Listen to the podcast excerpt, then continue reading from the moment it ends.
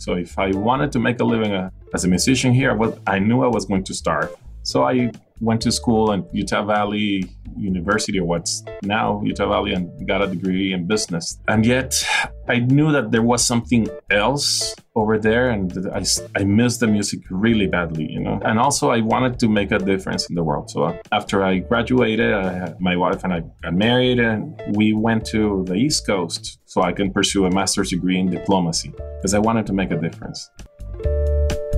Welcome to Latinx in Power, a podcast hosted by Thaisa Fernandes.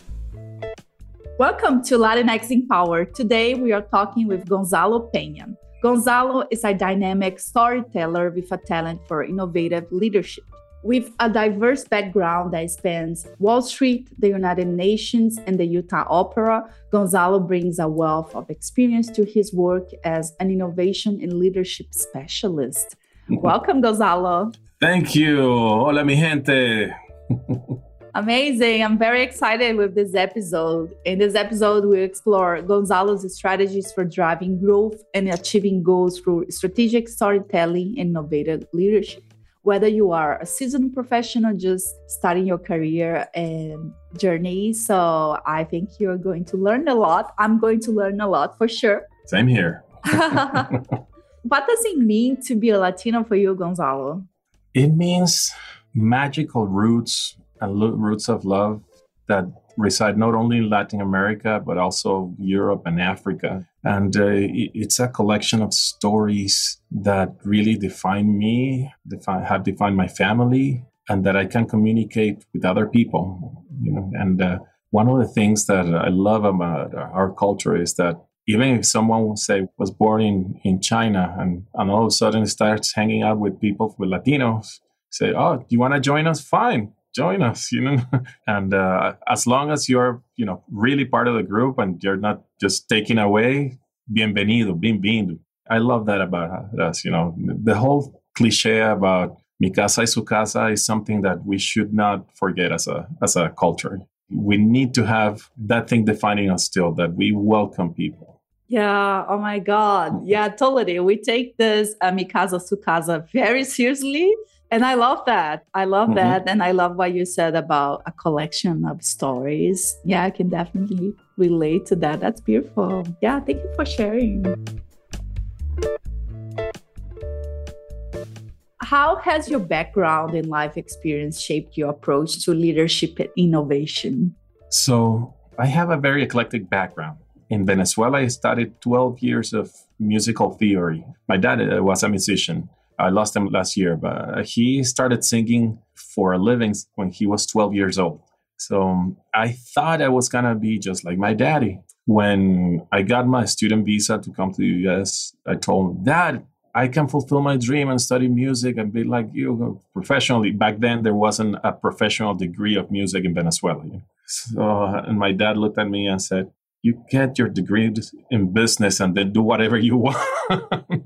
so I grew up watching my dad have five different jobs to support us. You know, I didn't have the same talent as my dad because he could play like five different instruments and he was a great choral arranger, you know, he was a choir director as well. And those things didn't come easy to me. So if I wanted to make a living uh, as a musician here, I knew I was going to starve. So I went to school at Utah Valley University, or what's now Utah Valley, and got a degree in business. And yet I knew that there was something else over there and I, I missed the music really badly you know? And also i wanted to make a difference in the world. So uh, after i graduated I, my wife and i got married and we went to the east coast so i can pursue a master's degree in diplomacy because i wanted to make a difference. The program i chose was a university called seton hall university a small catholic university that some people remember because it has a prominent basketball team but i had never heard of it and i chose it because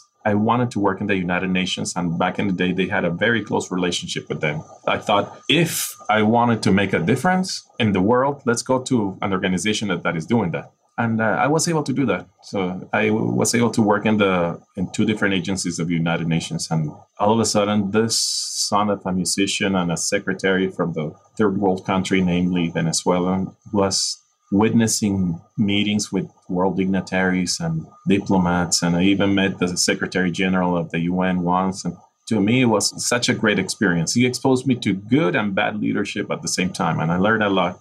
Through the years, I, I knew that I wanted to communicate something to my people. So when my wife and I moved to the Western United States, moved back to the Western United States in Utah, I had to start from scratch and I decided to commit myself to the Latino communities here. And that has made a, a difference in my life. And Gonzalo, how was for you this process where you told your father about what you wanted to do, which was study music, and then he said to you, "Oh, you should actually study business."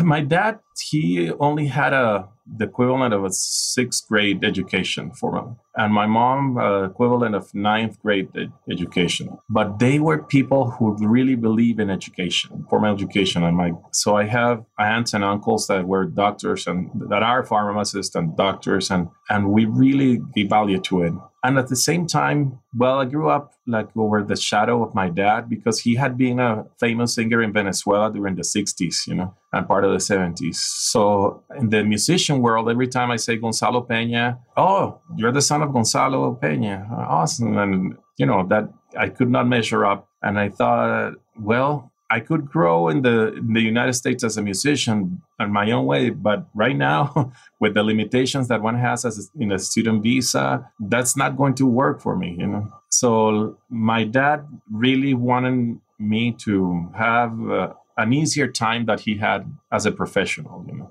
whether I'm having it or not, I don't know, but it's the path I chose. And by the way, in 2012 i was able to join the utah opera as a singer and that's that has been my professional experience as a musician and, and it's been great you know being able to be to sing on stage with an orchestra and that has been a great experience. And uh, i've been able to compare both paths and i'm treasuring the best of both. How's that I love that your father seems a very, very nice person. We should check him out. I'm, I'm curious to hear his music as well. And I love how you were able to do both study business and also work with music as well. So you could have both worlds and you were exposed to a lot of different types of leaderships. So this is very empowering and amazing thing to Thank have. You.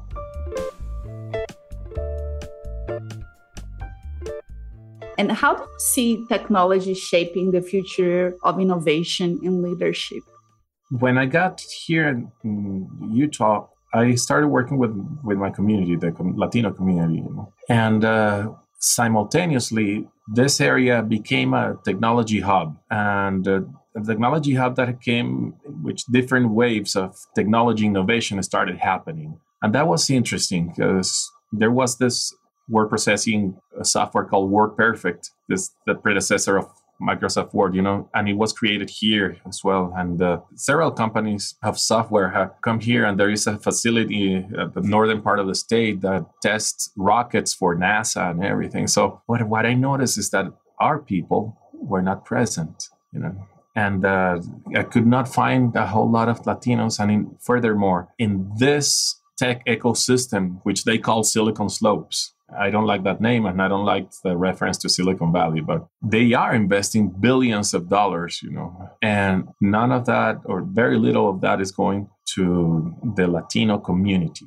I knew that there were foci or people that were working in the tech world and the innovation spaces that were happened to be Latino, but there was no sense of community. So I decided to create a Latino chapter within the organization that represented technology here in the state of Utah.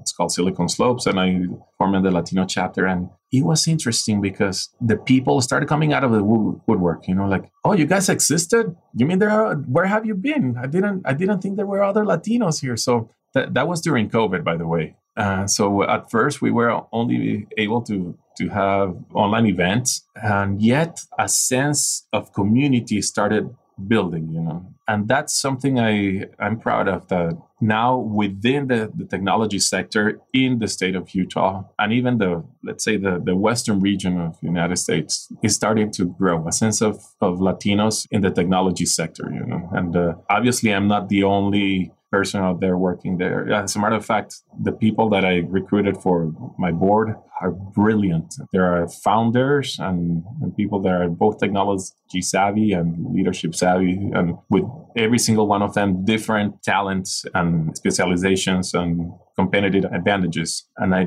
I'm a firm believer in diversity that's one of the reasons why I picked them. And I recently passed the torch to one of those people I recruited. His name is Mateo Munoz. Un saludo. And I am very proud of what we've accomplished so far. And hopefully, we'll keep accomplishing more and growing our community and, and integrating it more towards the mainstream of the technology ecosystem.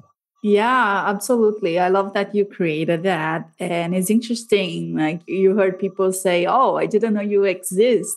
It's very interesting, right? Because sometimes we are first generation or we moved to the US not a long time ago and we feel very lonely. And sometimes it's very hard to say, Hi, I'm from Venezuela or Hi, I'm from Brazil because we feel so lonely and we don't know where the other person is from. So we, we get in this very lonely space that we don't see an option to have a community. And when you suddenly have a community, like, oh my God, this is incredible. And it's very hard to be the only one and to feel lonely because a lot of things we are living, we are the first ones in the family living that. You know, I'm one of the few ones in my family, the only one to live in the United States and one of the few who like left Brazil. So a lot of things that I leave, a lot of challenges that I have, I'm the only one having them. So yeah. it, it gets very lonely. Yeah, especially the Latino immigrant experience is very unique, you know. Not only because of the language issues, is because if you want to really thrive in uh, the US, you need to adopt new things into your life, adapt to this culture as well. And uh, some people in that process, they lose their own Latino culture or great part of the culture or just leave it behind. This is not a criticism. It's just sometimes out of the the sense of survival you know? And uh, at the same time the next generation then loses the languages and some of them don't even identify as, as latinos or with the rest of the latin american culture you know? And well that's something we should not attack. We should not criticize. I think that what we need to do is just invite them invite people from other generations of people who don't that are Latinos that don't, don't speak Spanish or Portuguese like hey we're still here for you okay? And whenever you want to join us bienvenido bienvenido.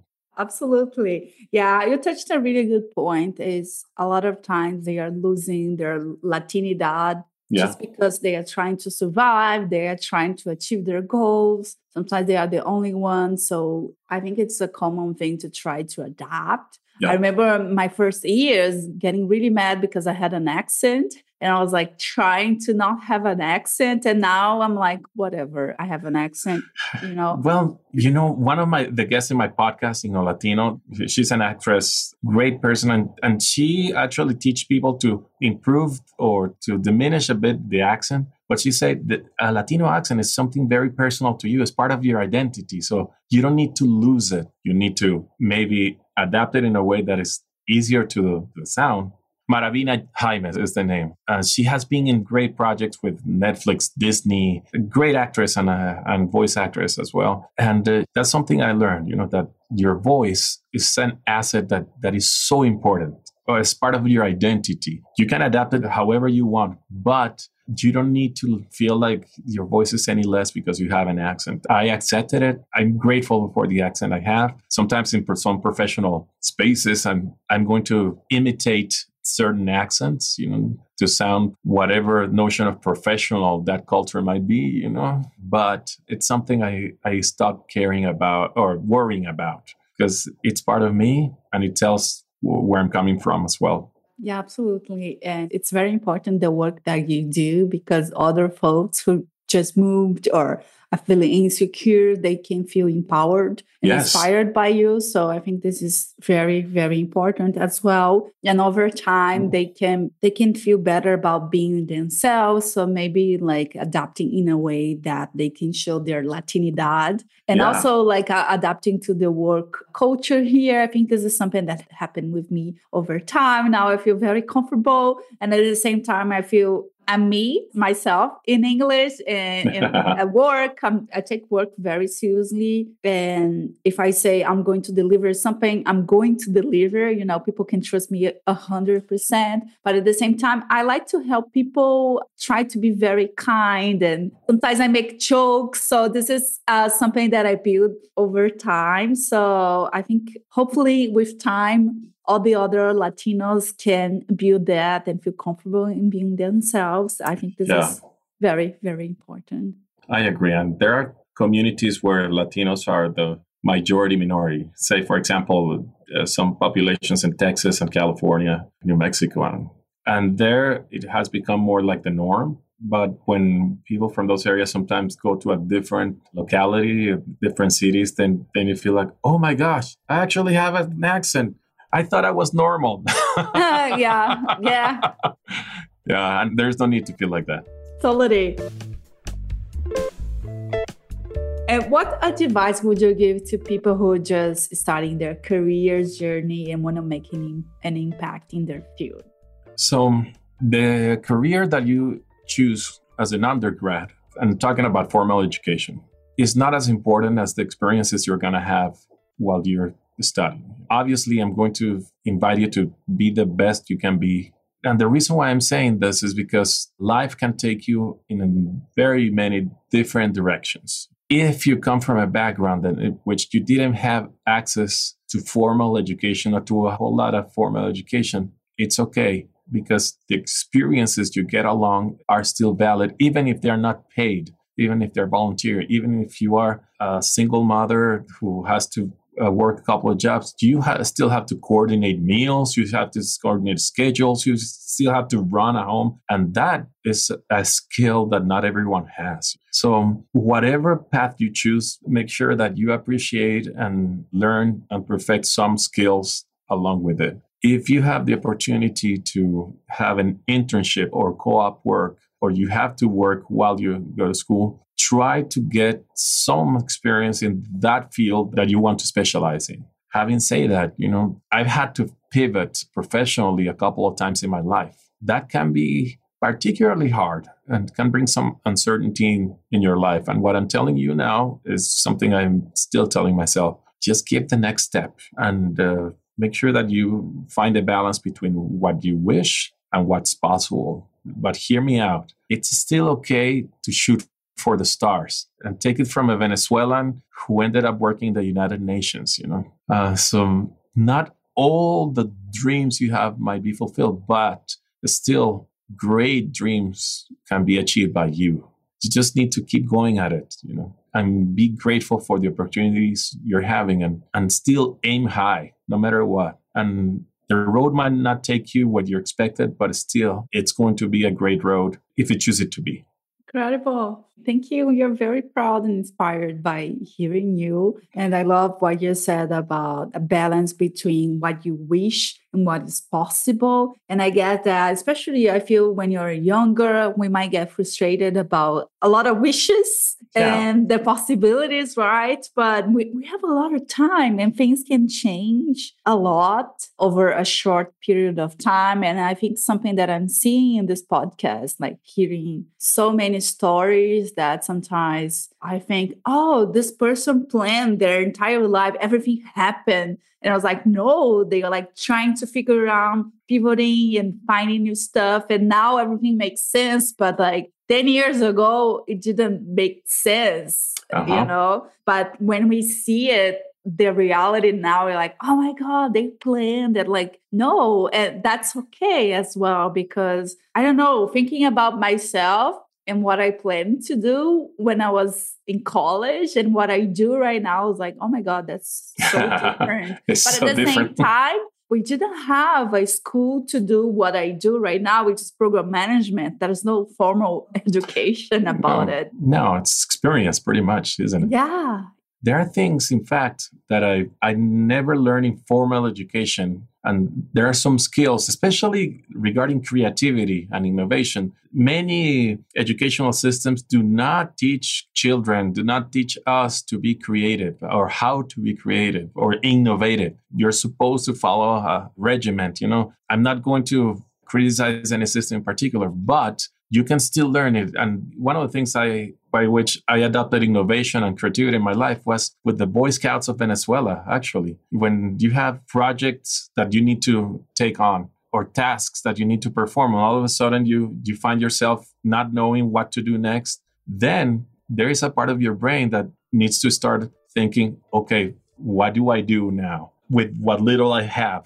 That is a skill in itself. You know, I think that's the, the root of creativity is doing something with what you got and something of quality and of value. Incredible. How do we stay motivated and inspire others to adopt attitudes and mindsets that foster success? So, I'm not going to lie, and, my wife knows this very well. I am very hard on myself. That's not a trait I'm proud of. And sometimes what I'm telling your listeners and whoever is listening now and the listeners of my podcast, Inno Latino, is something I'm telling myself sometimes on or the lesson, lessons I learned or I'm still learning. Don't be too hard on yourself. And one of the things to accomplish that is avoid comparing yourself to others, you know. I'm following um, an influencer who happened to be a female F 16 pilot. Super cool stuff. And the videos she shows of her piloting her, her jet along with the rest of the squadron is awesome and all that. And and then one day she said, discover the power of comparing yourself to others. And I my jaw dropped like, what? No, and I even made a comment very respectful. You know, I, I know where you're coming from, but I'm afraid that you might alienate people with this. And uh, I'm here to tell you that is not necessary. You can have a point of reference, you know, where you want to get and where, how you want to be. But if you keep you comparing yourself to uh, others, that is only going to bring you frustration because there's always, always going to be someone who's better than you at something a skill and a career, a contest, a competition, something. So have your goals, set them, work really hard for them and uh, obviously, there are situations in which it is a competition, it is a race, and you're trying to get first place. But if you just keep basing your self esteem on your place relative to others, that's going to make you miserable and unhappy in your life. You know, give yourself credit from what you have accomplished. You know, on the way, help others get to the same level or even better. You know, that's leaving a legacy the world doesn't tell us that, you know, especially the media. When we see, you know, sports gods, Michael Jordan, uh, I don't know, Serena Williams, uh, and I'm not saying that these are bad people at all. You know, these are great, accomplished people that have worked hard. But for crying out loud, growing up while studying music theory, I was comparing myself to Mozart and Beethoven, you know, and I was surrounded by by geniuses that were getting picked for contests uh, in Europe, and I was just feeling that uh, I was inferior just because I wasn't accomplishing the same thing as them. That's not healthy. That It's not necessary. You can carve your own path, and it's going to take hard work anyway, and it's going to take discipline. But also take time to think how you've affected other lives and to recognize that, okay, I've done this and I'm proud of what, what I've done, and I'm grateful for the opportunities I've had. Incredible. And this might be a continuation of what you just said, but I'd love to think about this question and hear orders. So, which advice would you give to your younger self? You're better than you think you are, and not everything is your fault, you know. I felt I grew up feeling responsible for everyone around me. And uh, I think that is good to feel a sense of responsibility for your community, your family, you know. But it's not good to feel that you have bad things that happen are because of you all the time and that you should have done better just because someone chose not to be better. And, and I've had to carry that and learn that through years. Even right now with this community that I'm trying to move forward, or my podcast, for instance, you know better than, than me, you know how hard it can be to have a good following or people listening. And it's okay. Do your best and be grateful that you're able to do your best. Love it. And which resource helped you in your journey? Do you have any tip for us? It can be anything. I love this question because I really like movies that inspire us. So, for example, in 2016, there was a film that came out here in the, in the US that was called Spare Parts. that film in itself was the one who, who motivated me to pursue a path of integrating Latinos in the technology ecosystem. And it's the story about four Latino high school students in Arizona. A couple of them were are actually undocumented. They are part of the robotics team at their high school, you know, and in a very rough neighborhood, very poor resources. And they decide to compete in this competition about aquatic robotics, you know. And this is Arizona. It's not like they have the sea right there. So so they create a robot and go against this top universities, including MIT, you know, Massachusetts Institute of Technology. And they end up winning, beating those those guys, titans of technology. And and these are Latino high school students, you know, competing against college students from top colleges in the United States. And, and to me, it's like, dang, they don't know it, but they have inspired so many people because sometimes we don't see as Latinos that any evidence that we can make it big. You know, our communities, sometimes we only see poverty, we only see violence, we only see mediocrity, bad leadership, you know, and vice. And, and we don't think that as a people, as a community, have the potential to achieve, to get to top spaces and to become world leaders at something, except for the rappers or the really exceptional athletes, you know.